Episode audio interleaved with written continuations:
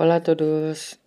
Nah, kita udah sam ketemu lagi dengan Minke ya di La Liga Loka ID podcast La Liga satu-satunya di Indonesia yang dengan dalam membahas sepak bola Spanyol. Nah, itu udah masuk ke roda 4. Nah, pertama nanti kita akan membahas Real Madrid yang kemarin menang 3-2 lawan Levante. Uh, Real Madrid kemarin di babak pertama itu tampil bagus dia di babak pertama unggul 3-0 gitu. Lewat gol dua gol Benzema dan satu gol Casemiro. Oh tapi uh, Levante ini berhasil hampir mengejar. Berhasil mengejar dan hampir hampir menyamakan kedudukan lewat gol Borja Mayoral dan kemudian Melero di menit 75.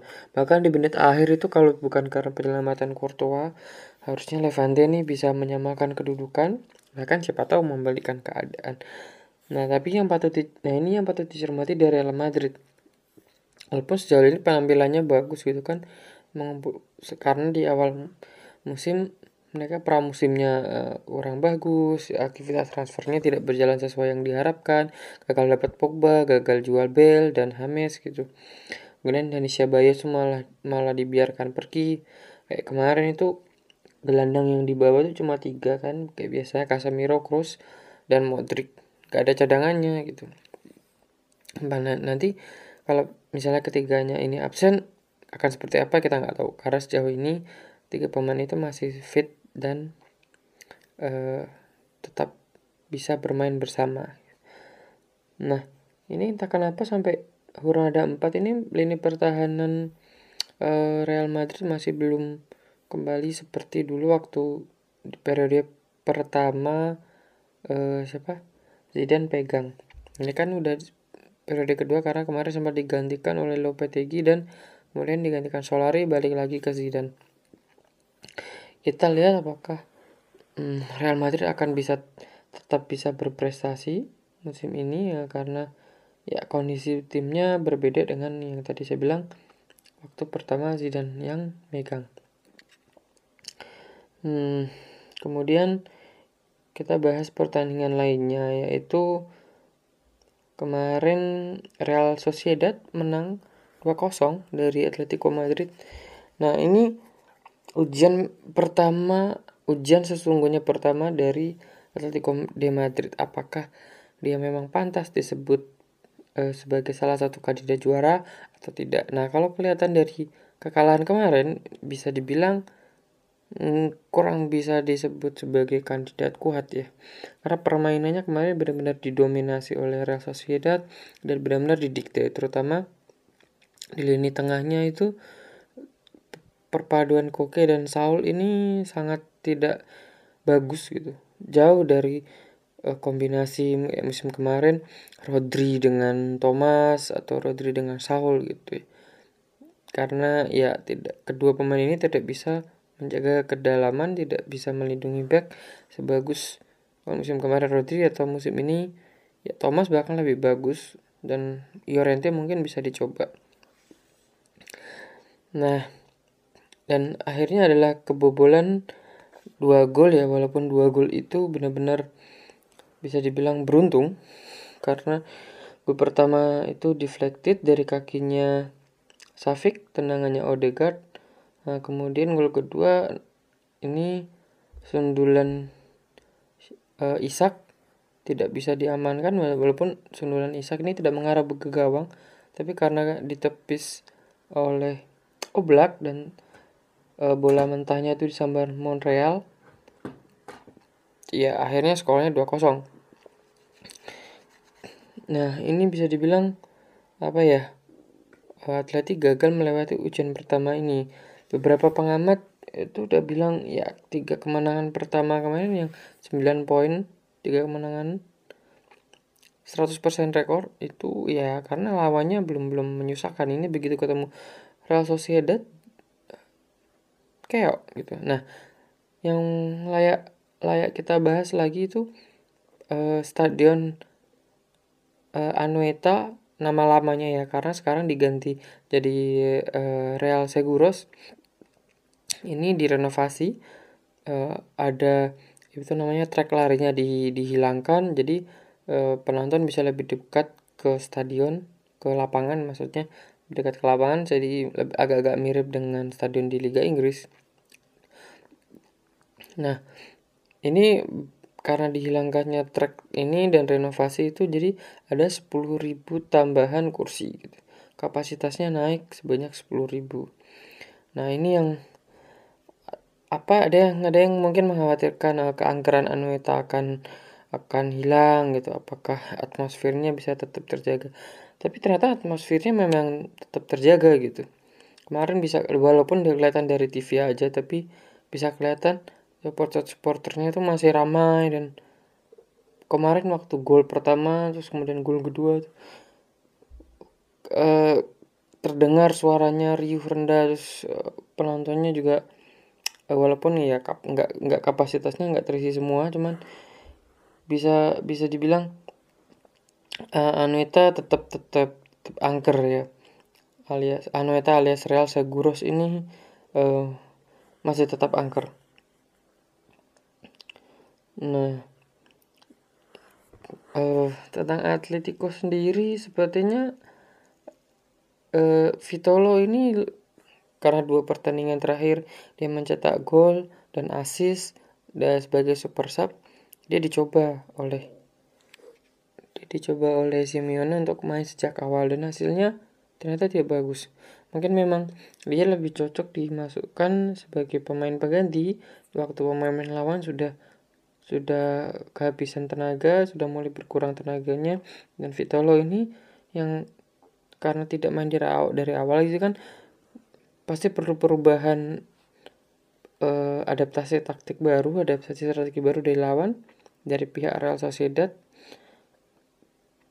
itu yang mungkin gagal dilihat oleh uh, Simeone kan. Kemarin jadinya ya kalah 2-0 dan kelihatan pertahanan perta kuartet backnya ini belum belum bisa menyamai kualitas kuartet yang dulu juara uh, Felipe Luis di kiri kemudian Godin Miranda di tengah dan Juan Fran di kanan.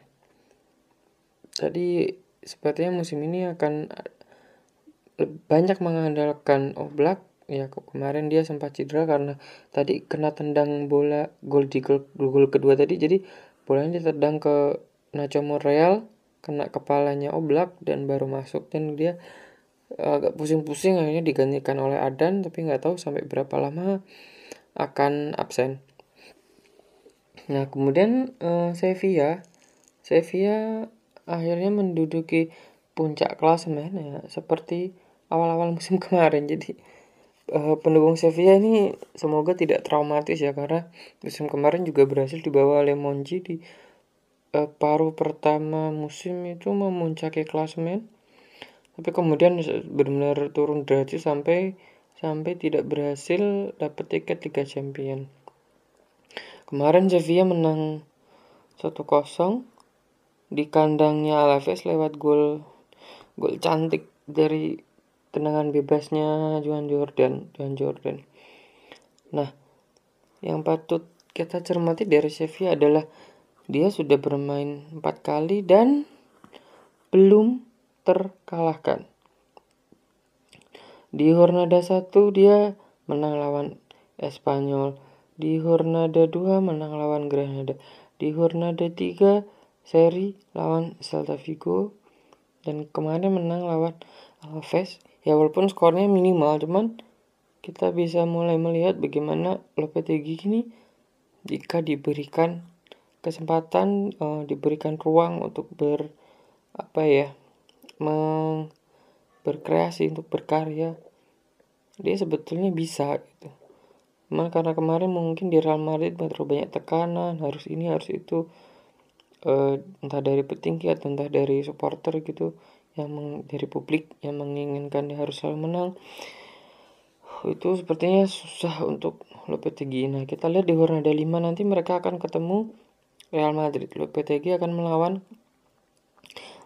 mantan klubnya.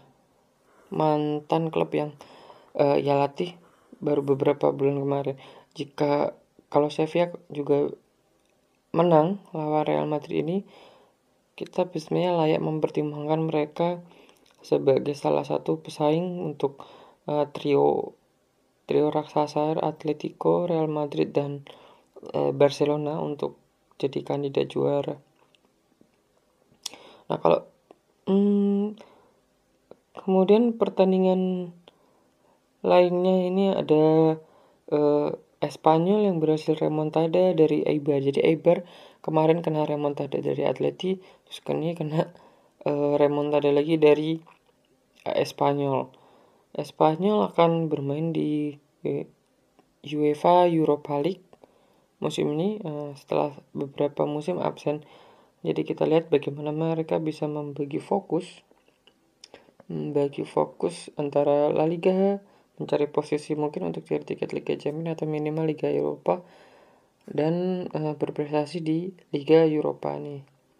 Itu tidak tidak tidak tidak gampang karena uh, Getafe yang musim kemarin bermain sangat bagus sepertinya musim ini belum sama sekali masih belum bisa kembali ke jalur yang uh, seharusnya seperti musim kemarin. Sejauh ini mereka cuma mendapat tiga poin dan kemarin hampir menang lawan Real Betis. Cuman ya akhirnya kemasukan satu gol lewat titik penalti. Menit 73 yang dieksekusi Wakin ini masih banyak sekali masih banyak sekali PR untuk Getafe ini hmm, apa ya untuk bisa menjaga konsistensi mereka. Kalau cuman bisa berprestasinya kadang-kadang ya ya banyak tim yang bisa kayak gitu gitu. Cuman kalau untuk bisa tetap stabil nah itu yang susah gitu. Nah nanti juga akan ada bahasan soal laga-laga lainnya khususnya hmm, ini big match kemarin ada Valencia dan Barcelona nanti dibahas oleh Bung Mahir juga bagaimana uh, Barcelona Garcia Toral itu malah di di tendang dari Valencia oleh Peter Lim. Nah, begitu udah dulu bahasannya sampai sini. Nanti akan dilanjutkan oleh Bung Mahir ya. Silakan. Hola semuanya, ini dengan saya Mahir Prat nama Twitter saya itu tadi ya. Jadi saya Mahir Pradana seperti biasa akan um, merecap atau mereview jalannya Hornada ke berapa nih La Liga terakhir um, Hornada ke empat La Liga ya yang sudah mulai seru mulai terlihat bibit-bibit persaingan antara papan atas, papan tengah dan juga papan bawah di La Liga. Tapi um, seperti biasa sih memang liga utama sepak bola Spanyol ini kalau menurut saya ya um, ya seperti juga dengan anggapan banyak orang ini tidak akan jauh-jauh hasil akhirnya juaranya tidak akan jauh-jauh dari Barcelona, Real Madrid uh, dan mungkin beberapa tahun terakhir Atletico Madrid di persaingan juara. Apakah memang seperti itu nantinya di akhir musim? Nah kalau kita lihat di akhir Hornada keempat ini memang terlihatnya begitu. Nah kalau akhir Hornada 3 kemarin sebelum international break Atletico Madrid tuh udah perfect ya. Jadi tiga kali main, tiga kali menang. Ternyata mereka kandas tuh di kandang Real Sociedad karena mereka kalah dengan skor 2-0. Nah tapi ternyata um, uh, banyak sih hal yang menarik yang bisa dibahas dari Sociedad melawan Atleti itu. Tapi mengenai pembahasan dari sisi Atleti ya sudah dibahas oleh teman saya Minka yang juga admin dari akun Twitter yang sangat getol-getol yang membahas Atleti Atletico Madrid yaitu ATM garis lunak. Nah saya sih kalau uh, menurut anggapan saya salah satu akun yang ngebahas La Liga yang pantas banget di follow oleh teman-teman sekalian yaitu ATM garis lunak. Memang dia lebih banyak ngebahas tentang Canterano atau pemain muda Atleti dan sepak terjang pasukan Diego Simeone, tapi dia juga banyak banget ngebahas tentang uh, La Liga as a whole, La Liga secara keseluruhan, seperti pemain-pemain muda yang potensial atau mungkin hasil-hasil yang menarik di La Liga. Nah, tapi kalau dilihat dari pertandingan tersebut, Real Sociedad cukup tangguh ya ternyata. Mereka baru habis punya stadion bukan stadion baru tapi habis direnovasi stadion Anoetanya dan mereka ternyata mendapat tambahan motivasi dari situ. Oh ya, satu yang menarik dari situ ya Ternyata pemain pinjaman dari Real Madrid yang sempat dikira wonderkid gagal yaitu Martin Odegaard menjadi inspirator kemenangan Real Sociedad. Dan kemudian yang lebih menarik lagi, hal yang masih saja menjadi buah bibir di pekan keempat ini adalah pemain muda Barcelona Ansu Fati. Ansu Fati ternyata mencetak gol lagi di laga Barcelona melawan Valencia yang berakhir dengan skor 5-2, skor yang fantastis buat Barcelona ya. Dan ya buat Valencia juga fantastis sih. Udah lama banget mereka nggak kalah telak seperti itu. Buat Valencia sendiri um, ini berita yang apa ya?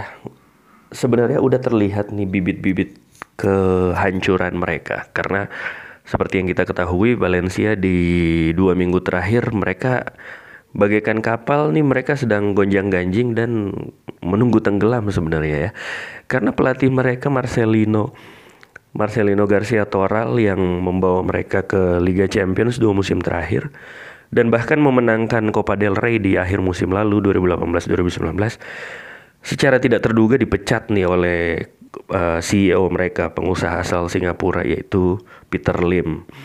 Nah, um, lebih banyak mengenai isu pemecatan Marcelino ini akan saya bahas dengan bintang tamu spesial kita di segmen selanjutnya. Tapi buat Valencia sendiri, um, sepertinya krisis ini belum akan berakhir, saudara-saudara. Jadi setelah dibantai Barcelona, uh, saya baru baca berita mereka kan akan berlaga di Liga Champions melawan Chelsea di pekan ini. Ternyata pelatih baru mereka yaitu Albert Celades sepertinya tidak didukung oleh pemain-pemain Valencia yang lain. Mereka masih seneng nih dilatih oleh Marcelino dan pemain-pemainnya pasti stres juga. Oh pelatih yang selama ini motivasi saya kenapa dipecat gitu. Dan saya baru baca uh, konferensi pers Celades sebelum melawan Chelsea ternyata tidak didampingi oleh satu pemain Valencia pun.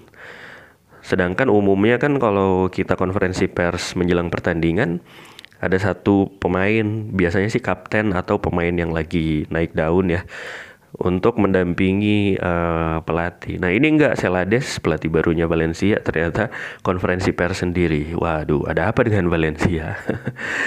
nah balik lagi ke pembahasan tentang wonderkid Barcelona ini Ansu Fati.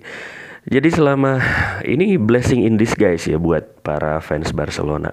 Oke, saya yakin para fans Barcelona masih memaki-maki itu pelatih Ernesto Valverde. Mereka pasti masih trauma karena di dua musim terakhir di Liga Champions tersingkir secara bukan tragis ya, tapi kalau menurut saya memalukan. Habis dibantai oleh AS Roma di di dua musim lalu, kemudian musim lalu mereka dibantai oleh Liverpool yang akhirnya keluar sebagai juara. Nah, tapi blessing in this guys Barcelona di empat pekan pertama La Liga ternyata karena eh, Lionel Messi belum bisa main karena cedera. Kemudian Luis Suarez di laga melawan Valencia baru masuk di babak kedua. Memang sih mencetak dua gol ya Luis Suarez. Ya berita baik juga buat fans Barcelona. Tapi ternyata um, ketidakhadiran dua andalan yang sudah senior ini melahirkan bintang-bintang baru. Ya ini udah pernah kita bahas ya Carles Perez dan yang fenomenal ini si Ansu Fati. Mungkin karena kita udah bahas sebelum-sebelumnya banyak nih kita udah bahas tentang Ansu Fati. Um, ya selain fakta bahwa dia baru berusia 16 tahun dan baru akan berusia 17 tahun di bulan Oktober bulan uh, bulan depan 2019 ya Oktober 2019 dia akan berusia 17 tahun. Nah saya baru baca juga um, Guardian bikin kolom khusus tentang Ansu Fati. Ternyata nih yang menarik Ansu Fati di usia 16 tahun dia nggak pernah melewati uh, tim B Barcelona. Jadi itu kan jalur karir normal untuk pemain Barcelona ya. Tapi ternyata Ansu Fati nggak pernah tuh melewati tim B Barcelona. Ini mengingatkan saya kepada uh, andalannya mantan andalan Real Betis yaitu Fabian Ruiz yang sekarang memperkuat Napoli. Fabian yang sekarang um, menjadi andalan tim nasional Spanyol dan Napoli, dia juga nggak pernah tuh melewati tim B Real Betis, tapi kemudian dia bersinar di Real Betis akhirnya pindah ke Napoli ya. Nah Ansu Fati mirip-mirip seperti itu. Dan kalau dilihat kisah hidupnya Ansu Fati ini menarik banget di kolomnya Guardian itu uh, dijelasin bahwa sebenarnya Ansu Fati kan dia keturunan Afrika ya dari negara Guinea Bissau. Saya nggak terlalu tahu banyak tentang Guinea Bissau ini, tapi di artikel tersebut dijelaskan bahwa orang tua Ansu Fati berimigrasi ke bahkan bukan ke Catalunya nih, bukan daerah yang dekat Barcelona ternyata. Jadi mereka berimigrasi ke salah satu kota kecil di dekat Sevilla. Nah, uniknya kota kecil di dekat Sevilla ini ternyata merupakan suatu komunitas apa ya menurut saya komunitas hayalan. Jadi kota itu um, membuat treatment masyarakatnya seolah-olah mereka diperintah oleh uh, pemerintah komunis. Pemerintah komunis dalam hal ini bukan berarti komunis yang ditakuti oleh Indonesia ya. Karena kita punya histori yang cukup panjang dengan komunisme. Tapi um, komunisme di Spanyol tuh uh, memang sering didamba-dambakan karena Komunisme di Spanyol merupakan suatu gambaran masyarakat ideal di mana masyarakat komunis itu tidak tidak ada uh, jurang perbedaan yang mengganggu mereka baik dalam hal status sosial maupun uh, apa namanya ras asal daerah negara kelahiran agama dan segala macam komunis mereka anggap dengan status uh, dengan idealisme komunis mereka menganggap semua manusia sama. Makanya mungkin orang tuanya Ansu Fati merasa betah tuh tinggal di uh, kota kecil di Andalusia itu. Nah ternyata Ansu Fati masuk di akademi-akademi lokal Andalusia entah bagaimana sampai nih talenta Ansu Fati sampai di Barcelona gitu. Bahkan tidak melewati ya seperti yang tadi kita bahas ya, tidak melewati tim Barcelona B dan um, apa namanya uh, jalur karir Barcelona junior lainnya tidak dilewati oleh Ansu Fati. Nah, jadi fans Barcelona nih jangan terlalu lama menghujat Valverde ya karena menurut saya Valverde juga uh, ada sisi baiknya ternyata. Meskipun mungkin motifnya terpaksa karena nggak punya pemain lain, tapi ya ini blessing in disguise karena Valverde ternyata mempercayai bocah berusia 16 tahun bernama Ansu Fati yang sekarang sudah mencetak berapa gol? Tiga gol dalam empat pertandingan. Bahkan di laga melawan Valencia, Ansu Fati mencetak gol di menit ke tiga. Di menit ketiga kemudian setelah itu dia memberi satu assist untuk golnya uh, uh, Frankie De Jong ya. Ya ini menarik juga kalau kita bahas. Ternyata Frankie De Jong sudah sudah membuka keran golnya dan kalau kita lihat di media sosial wah bokapnya bapaknya Frankie De Jong senang banget tuh anaknya sudah cetak gol.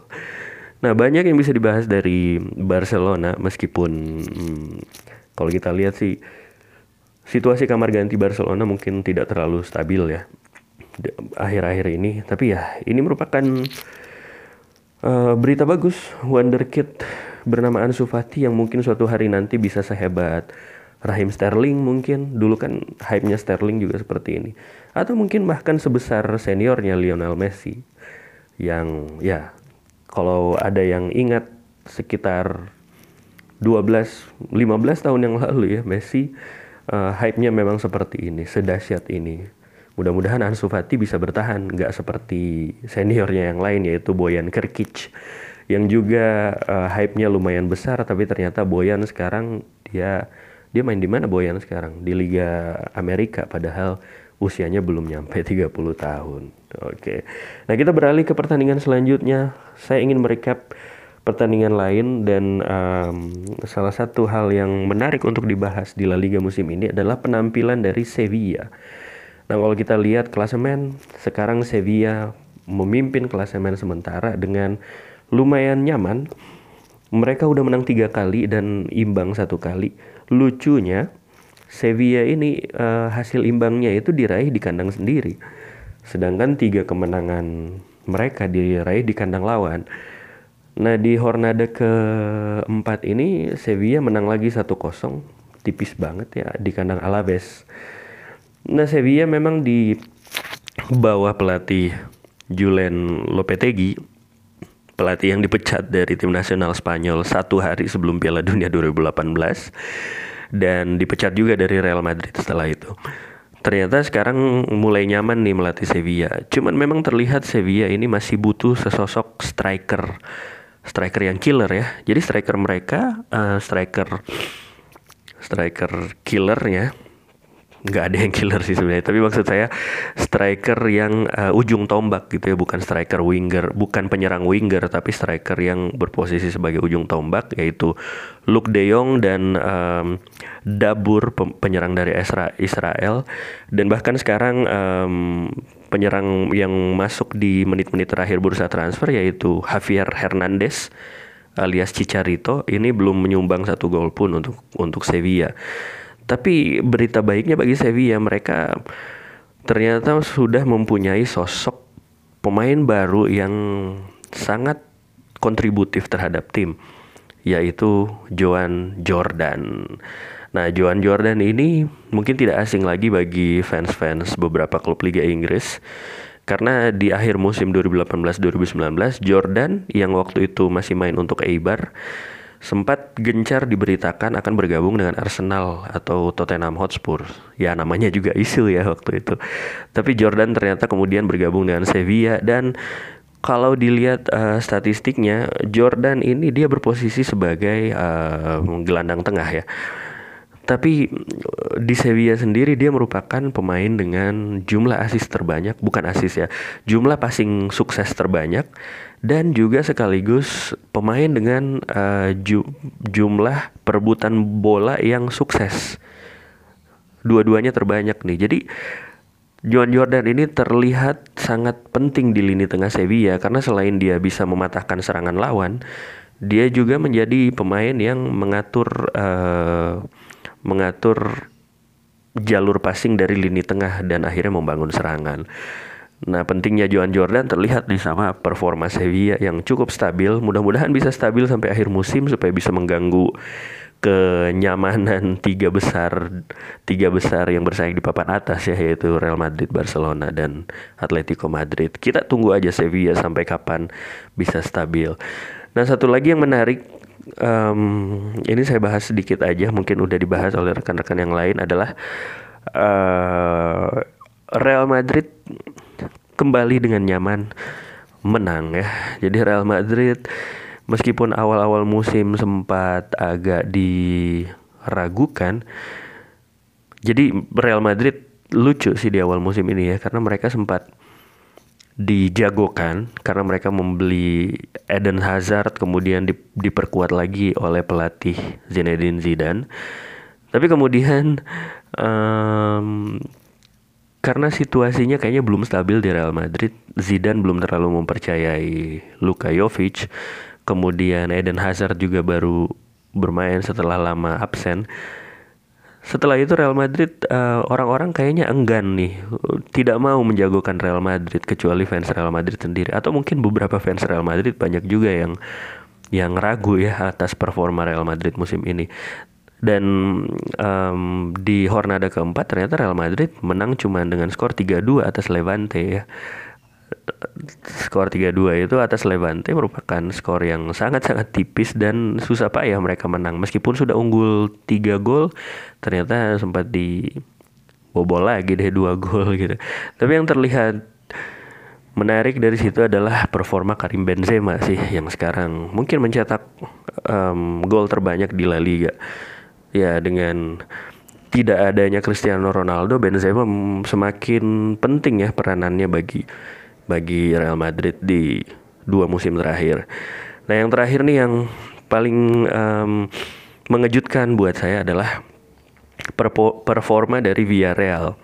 Villarreal sekarang meskipun masih berada di papan tengah dan di pekan-pekan awal mendapat hasil kurang maksimal, ternyata Villarreal sekarang menjadi tim paling produktif kedua di La Liga dengan uh, dengan berada di bawah Barcelona ya. Jadi Villarreal di di pekan keempat di Hornada keempat itu mereka menang dengan skor 3-0 di kandang Leganes. Dan um, kalau dilihat Villarreal sudah mulai menemukan sosok striker killer dalam diri Gerard Moreno. Moreno ini merupakan um, mantan striker dari Espanyol yang sebenarnya udah dari musim lalu ya bermain di Villarreal. Tapi kalau dilihat kontribusinya untuk Villarreal di musim lalu sebenarnya belum terlalu terlalu maksimal ya nggak seperti waktu waktu dia memperkuat Espanyol. Tapi kemudian um, di di musim di awal musim 2019-2020 ini ternyata Moreno udah moncer banget nih dan ada isu bahwa Gerard Moreno mungkin sebentar lagi akan menembus tim nasional Spanyol. Oh ya, um, Gerard Moreno ini sebenarnya adalah didikan asli Villarreal yang kemudian di um, selama lima musim dari sekitar tahun 2000 berapa 2015 dia ternyata memilih untuk pindah ke Espanyol tapi kemudian balik lagi ke Villarreal di awal musim lalu 2018 2019. Nah, kita tunggu saja kiprah Villarreal di La Liga musim ini. Kalau prediksi saya sih Villarreal bisa finish di 6 besar atau 7 besar lah. Satu lagi yang menarik untuk kita simak tiap pekan tapi lagi-lagi me me mencetak hasil yang mengecewakan adalah Real Betis. Real Betis di musim ini mungkin bisa lebih parah dari tahun lalu nih saudara-saudara. Jadi Real Betis baru menang satu kali dalam tiga, dalam empat pertandingan dan bahkan udah kalah dua kali termasuk ketika uh, dibantai oleh Barcelona ya dengan skor 5-2 juga hampir sama kayak kayak uh, Barcelona lawan Valencia.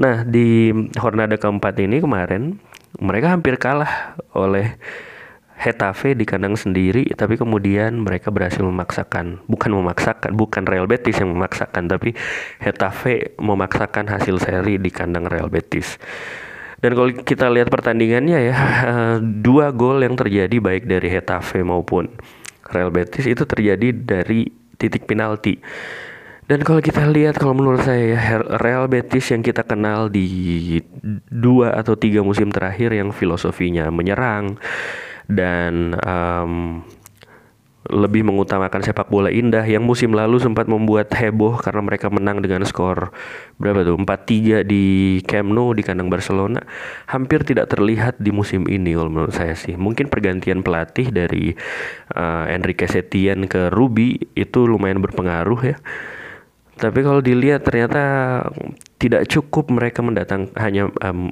mereka mendatangkan Nabil Fekir dan um, Borja Iglesias dari Espanyol. Karena Nabil Fekir sih udah mencetak dua apa tiga gol tapi Borja Iglesias terlepas dari kondisi kondisi fisiknya yang belum terlalu bagus. Nah ternyata belum terlalu kontributif nih terhadap ke apa namanya ketajaman dari Real Betis. Saya pribadi sih lumayan berharap sama Real Betis mudah-mudahan bisa bersaing untuk memperebutkan tiket Eropa tapi ya kita tunggu saja seperti apa. Oke. Dari saya mungkin cukup recap Hornada 4 La Liga dan kita bertemu lagi di pembahasan Hornada selanjutnya yaitu Hornada 5 musim depan. Oh iya, jangan langsung diselesaikan mendengar podcast ini karena rencananya akan ada pembahasan bersama bintang tamu kita yaitu Adit Chenko. Oke, selamat uh, kok selamat ya sampai nanti adios hasta pronto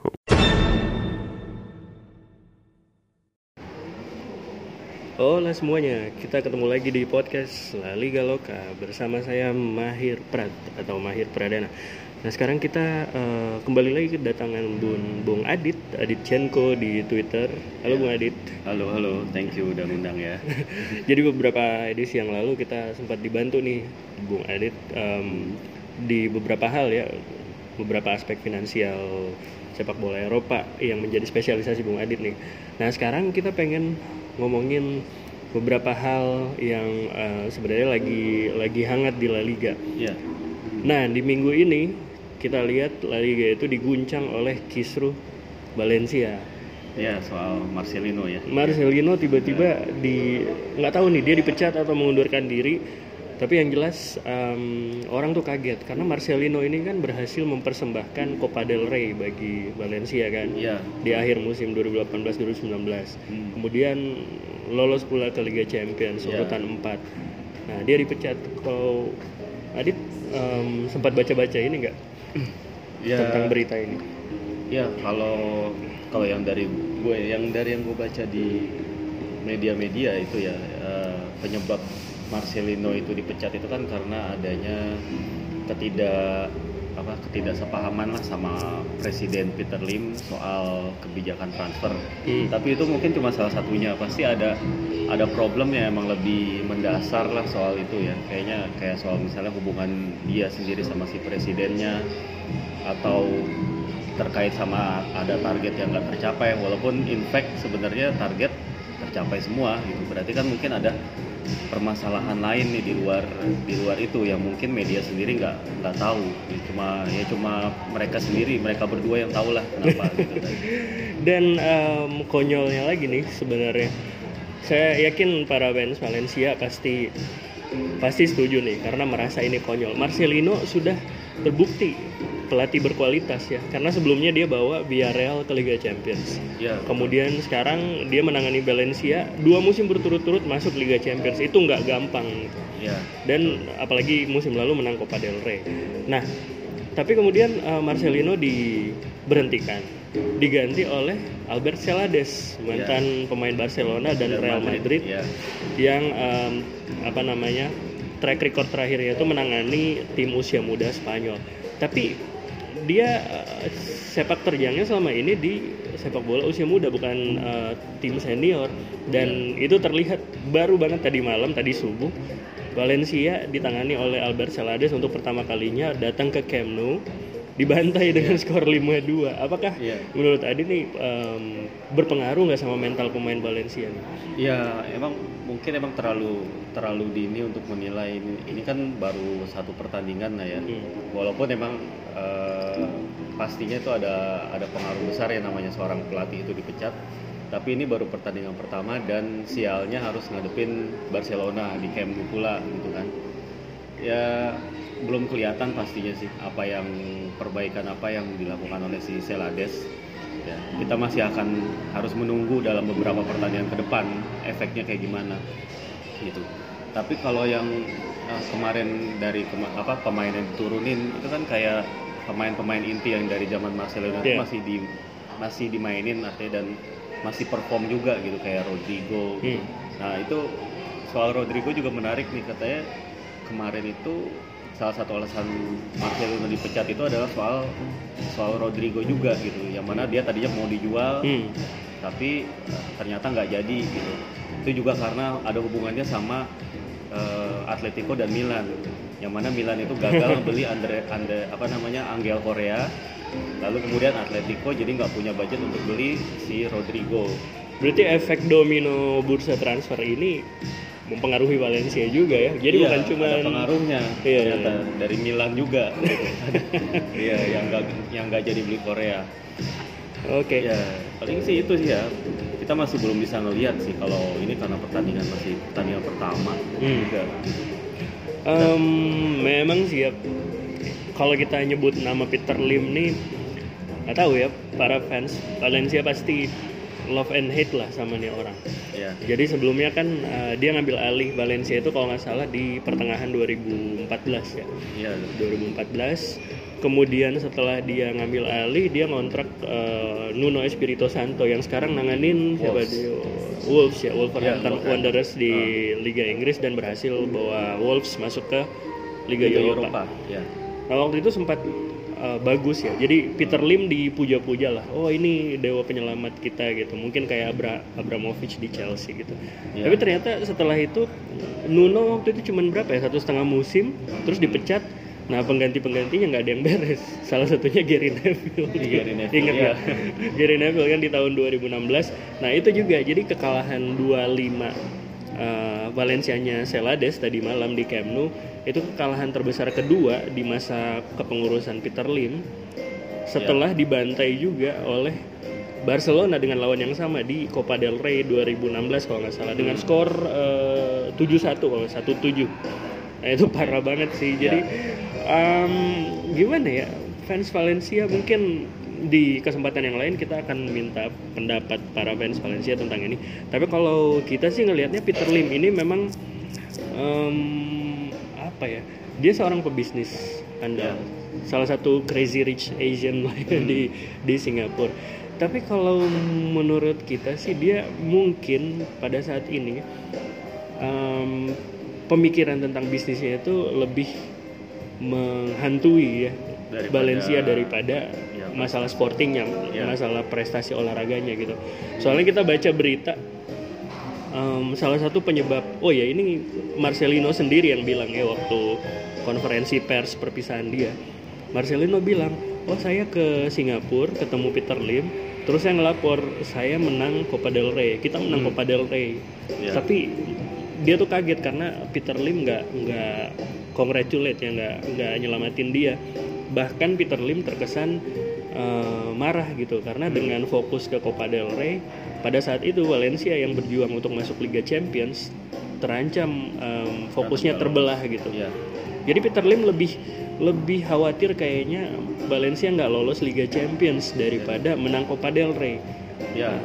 Bung Adit punya pandangan nggak tentang ini? Eh, sebenarnya kalau soal klub ini eh, harus lolos Liga Champions atau eh, meraih trofi, emang ini ada dua sisi, dua sisi sih. Gue juga ngelihat ada bu- contoh beberapa klub lain, ya. Contoh yang paling ketara itu waktu zaman dulu tuh Leeds United ya. Hmm. Leeds United zamannya si David O'Leary dulu mereka tuh sampai main pas main di Liga Champions ya sampai ke babak semifinal. Tapi eh, di akhir musim kompetisi di Premier League mereka hanya menduduki peringkat kelima yang artinya gagal lolos ke Liga Champions. Oh iya betul. betul. Dan itu adalah awal dari kehancuran Leeds Leeds United. Karena mereka habis itu eh, apa namanya rugi, nggak bisa ngegaji pemain dan akhirnya bangkrut Degradasi lah. degradasi dan akhirnya ya bangkrut. Sampai sekarang belum naik. ya sampai sekarang belum naik naik lagi ya itu akan apa namanya menggambarkan pentingnya Liga Champions sih bagi Hmm. sebuah klub memang di satu sisi itu ya tapi kan eh, balik lagi kalau ke aspek olahraga kan harusnya nggak cuma itu yang dipikirin gitu Fans pasti pengennya trofi. Iya, ada ada trofi juga, ada trofi juga akan mengangkat Hmm. moral dan segala macam ya. Terus selain kalau nggak salah selain eh, nggak nggak apa nggak terlalu appreciate sama kiprah di Copa del Rey, si Peter Lim ini juga kayaknya nggak begitu impress sama apa pokoknya eh, usaha Valencia di Europa League lah pokoknya. Pas- Pada saat tampil di Europa League, ya kayaknya dia juga nggak begitu antusias gitu.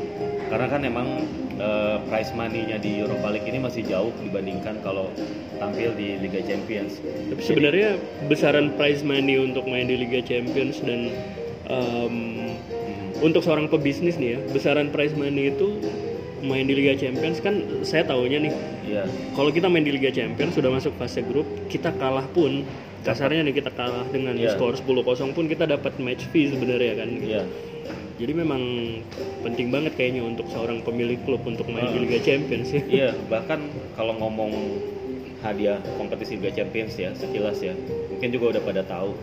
Tapi ini untuk yang ikut playoff-nya aja ya, klub-klub yang ikut playoff atau kualifikasi, 10 tim itu dapat 30 juta euro dibagi-bagi.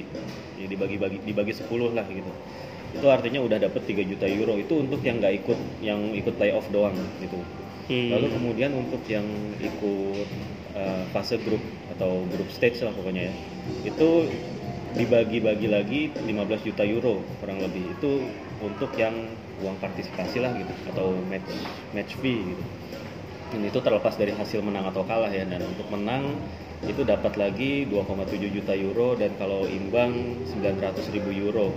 Lalu kemudian kalau lolos ke babak 16 besar dan selanjutnya sampai final itu ada uh, prize money prize money lagi. Jadinya ya kurang lebih kalau sebuah tim itu melaju sampai jauh ya. Apalagi juara ya apalagi kayak- eh, itu paling enggak kayak puluhan juta euro 40 juta 50 juta euro tuh udah di tangan gitu ya. Belum lagi dari em, TV TV ya. sponsor dan segala macam Ah, jadinya itulah yang membuat uh, para pebisnis dalam hal ini pemilik klub ya itu uh, benar-benar ngerasa Liga Champions itu adalah target utama gitu bahkan Hmm. kalau dibandingin sama situasi beberapa tim besar yang baru bangkit itu juga uh, menargetkan lolos ke Liga Champions itu yang utama gitu daripada menangin Iya. uh, piala domestik ya kayak semacam itu. Mungkin sekali menang piala domestik itu sama dengan besaran.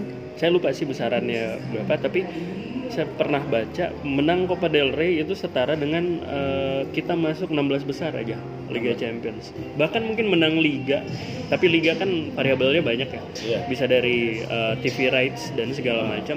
Tapi menang liga pun prize money-nya itu cuman berapa gitu? Mungkin cuman setara dengan perempat final Liga Champions. Ya itu nah yang membuat Liga Champions itu kayak kompetisi yang paling diburu lah Dan saya ingat juga sih kalau sewaktu main uh, Championship Manager, Football Manager beberapa tahun yang lalu, memang kalau kita masuk Liga Champions di akhir musim itu, meskipun kita kalah nih ya di babak knockout, iya kita dapat duit banyak banget. Itu bisa lumayan buat buat dana transfer kan Iya. selanjutnya gitu. Oke, jadi mungkin em, apa ya? Peter Lim ini mungkin berpikir secara bisnis. Iya. Secara bisnis tapi dipikir secara jernih sebagaimanapun ya. Melepas seorang manajer hebat seperti Marcelino menurut saya blunder. Ya bisa jadi gitu. Karena apa ya ini beda situasinya dengan pada saat dia memecat uh, Nuno Espirito Santo beberapa tahun yang lalu.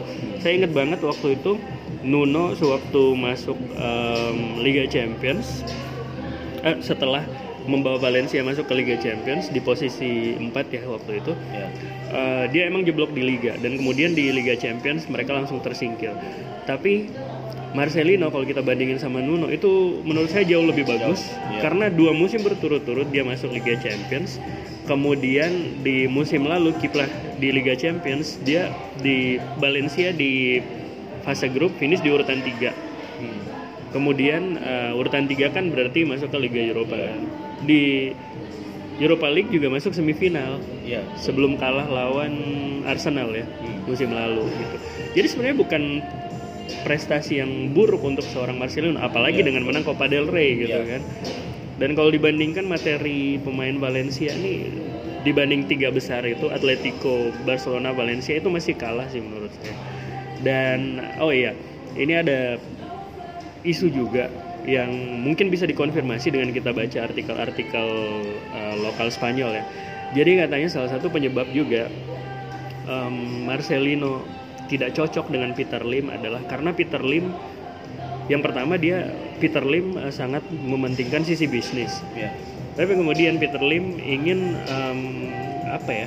Ingin punya hubungan yang sangat erat dengan super agent yang bernama semua pasti tahu nih, Jorge Mendes. Gitu. iya Nah, yang saya baca kemarin itu Marcelino sebenarnya nggak terlalu srek dengan pemain-pemain yang dibawa oleh Jorge Mendes. iya Dan eh, ya gimana menurut Adit nih sebenarnya? Eh, ini emang gimana ya kalau ngomong soal Jorge Mendes kan wajar sih kalau kita tarik ceritanya pada saat take over Valencia kan kalau nggak salah Jorge Mendes adalah salah satu pihak yang jadi perantaranya Hmm. jadi intermediary. Nah Jorge Mendes ini bukan bukan cuma agen biasa sih dia bukan agen pemain biasa sih kalau gue bilang dia tuh udah kayak punya pengaruh gede ke banyak klub dan selain itu ke pemain-pemain asal Portugal termasuk pelatih-pelatih Portugal itu banyak bernaung di bawah dia. Ya dan Nuno juga waktu itu dibawa oleh Mendes kalau nggak Iya salah. dan dia ini posisinya ya bukan cuma ngebawa satu pemain dari satu klub ke klub lain lah gitu. Artinya dia juga jadi perantara konglomerat-konglomerat gitu yang ingin ngebeli klub-klub Eropa. Hmm. Jadi misalnya konglomerat dari Asia kayak gitu. Selain Valencia tadi itu juga ada uh, Wolver- uh, Wolverhampton Wolves itu kan juga uh, grup pengusaha dari Tiongkok itu kan juga dibawa oleh si Mendes Oh, dan akhirnya si Wolves ini akhirnya beraroma, beraroma Portugal banget kan Iya, banyak Portugal. banget Ah. pemain Portugal yang akhirnya main di Wolves gitu Iya betul. dan kalau misalnya si Mendes juga ikut uh, kembali masuk walaupun gue gue nggak yakin sih gue ngelihatnya pasti dia nggak akan masuk ke jajaran manajemen dia Hmm. pasti akan masuk sebagai kayak advisor lah atau masih di pihak ketiga gitu di luar klub tapi gue rasa dia akan membawa pemain-pemain yang ada di bawahnya dia Hmm. Eh, apa namanya untuk masuk ke situ gua rasa sih gitu ya dan ini emang sejalan juga sama perkembangan apa pemain-pemain Portugal yang lagi naik daun sih ya. Hmm. Banyak banget kan ya pemain-pemain berbakat kayak Joao Felix yang kayak kemarin itu. Terus eh, dan beberapa nama-nama lain lah Rafael Leao dan lain-lain itu kan eh, pasti Mendes itu punya ceruk pasar yang besar juga di situ. Dan gue nggak tahu apakah gimana jadinya kerjasama ini akan saling menguntungkan atau justru hanya menguntungkan satu pihak aja inilah yang gue rasa si Marcelino ini eh, ada agak-agak ragu sih ya kalau misalnya si Peter Lim ini melanjutkan kerjasama dengan Jorge Mendes Hmm, susah juga sih ya kalau sudah Iya. bertentangan visi seperti ini. Dan em, apa ya? Ya, tadi kita udah sampai pada kesimpulan Men- eh, bukan Mendes siapa? Peter Lim sebenarnya nggak terlalu menguasai aspek sporting ya. Iya. Tapi kalau saya lihat isu di beberapa eh, pekan terakhir sebelum si Marcelino akhirnya dipecat oleh Peter Lim, em, ada satu agen di bawah Mendes yang ex pemain Valencia juga yang lumayan disegani lah sebenarnya di Valencia yaitu Nicolas Otamendi. oke iya. Otamendi kan sekarang di mana sih dia? Di- masih di Manchester City. ya? Ah. Nah, Otamendi kan memang em, duetnya dulu bersama Squadran Mustafi di Valencia kan lumayan solid tuh ya. iya Nah, mungkin si Peter Lim melihat peluang kalau saya eh, dekat dengan Mendes, saya bisa balikin nih. balikin Otamendi. Otamendi, apalagi popularitas Otamendi di kalangan fans juga juga bagus gitu. Tapi Iya. Marcelino mungkin berpikir sekarang duet em, duet center backnya Gabriel Paulista dan Ezekiel Garay Hmm. itu udah udah cukup, udah ya. solid lagi. Iya. Apalagi dia baru ngedatangin eh, Elia Kui Mangala ya, Iya, didatangin lagi gitu. Dan Iya. sekarang dengan kalau nggak salah Mangala sekarang udah didatangin dengan kontrak tetap gitu permanen iya kontrak permanen dan kalau dilihat memang kalau saya pribadi ngelihatnya sebenarnya em, yang perlu diperkuat dari sisi squad eh, skuad Valencia itu sebenarnya lini depan hmm. kalau misalnya Rodrigo memang jadi pindah Iya. mereka nggak bisa hanya mengandalkan Gamero. Guedes apalagi Kevin Gamero yang udah udah uzur sebenarnya Iya. gitu mereka harus mendatangkan uh, pemain yang yang lebih muda memang sih ada Maxi Gomez tapi menurut saya kurang cukup apalagi kalau mereka mau pakai sistem uh, tiga pemain depan Oh, gitu iya. Empat, tiga tiga, pemain tiga. depan Iya. Tadi malam sih kalau nggak salah waktu mereka kalah lawan Barcelona itu mereka pasang dua pemain depan Rodrigo dan Kevin Gamero. Tapi beberapa um, match saya perhatikan di musim lalu mereka sebenarnya lebih cocok di skema tiga penyerang karena ada Gonzalo Guedes sebenarnya ya. Ah. Dan waktu itu masih ada Santimina yang sekarang udah udah pindah gitu. Iya, mereka bahkan beli baru beli si Denis Cheryshev juga ya. Ah iya betul. Yang Ada seorang Sheriff. winger kiri juga Hmm. kan, yang bagus di Piala Dunia kemarin. Hmm. Nah ini emang nggak ada habis-habisnya nih kalau kita ngebahas tentang Valencia. Tapi kita tunggu aja lah ya kiprah Albert Celades Ya. di musim 2019-2020.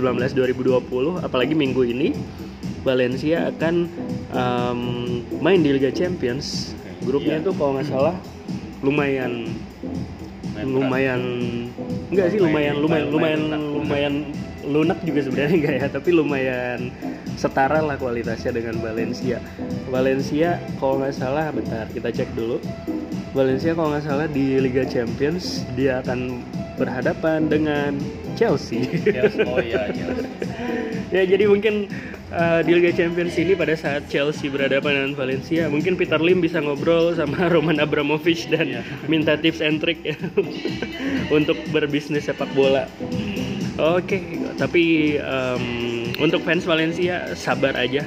Memang sangat menyakitkan kehilangan pelatih jenius uh, seperti Marcelino ya. Dan buat Marcelino juga kita nggak nggak sabar sebenarnya ngelihat Marcelino akan mem- menangani klub apa atau mungkin tim nasional Spanyol nih. Iya, Menurut bisa tadi jadi kan bisa jadi. Pakan ya posisinya. Iya, jadi em, sekarang kan tim nasional Spanyol lagi ditanganin ex asisten Luis Enrique kan. Hmm. Jadi Luis Enrique yang mengundurkan diri karena ya ini dia berduka ya karena Iya. anaknya meninggal kena penyakit yang lumayan serius. Akhirnya sekarang diganti oleh eh, Roberto Moreno. Tapi Moreno ini setahu saya tidak punya ya itu sama lagi kayak Celades, tidak punya pengalaman mumpuni di sepak bola senior gitu. Iya. Karena Moreno selama ini dibawa oleh Luis Enrique sih. Ke Celta Vigo, ke AS Roma bahkan waktu itu jadi asisten dan sekarang dibawa ke tim nasional Spanyol. Menurut saya sih kalau tim nasional Spanyol ingin berjudi dengan mempertahankan Moreno, em, seperti Joachim Low mungkin ya di Jerman yang tadinya asisten dan kemudian memenangkan Piala Dunia. Tapi kalau menurut saya perjudian ini terlalu jauh sih. Apalagi Marcelino lagi kosong, ya udah Federasi Spanyol silakan make a move aja, nego aja sama sama Marcelino kan. Mumpung lagi kosong daripada ngegoda pelatih-pelatih yang yang lebih top lagi. Oke, kita sudahi dulu eh, pembahasan tentang Valencia ini dan selamat em, menantikan topik-topik kita yang lain yang menarik dari sepak bola Spanyol. Adios.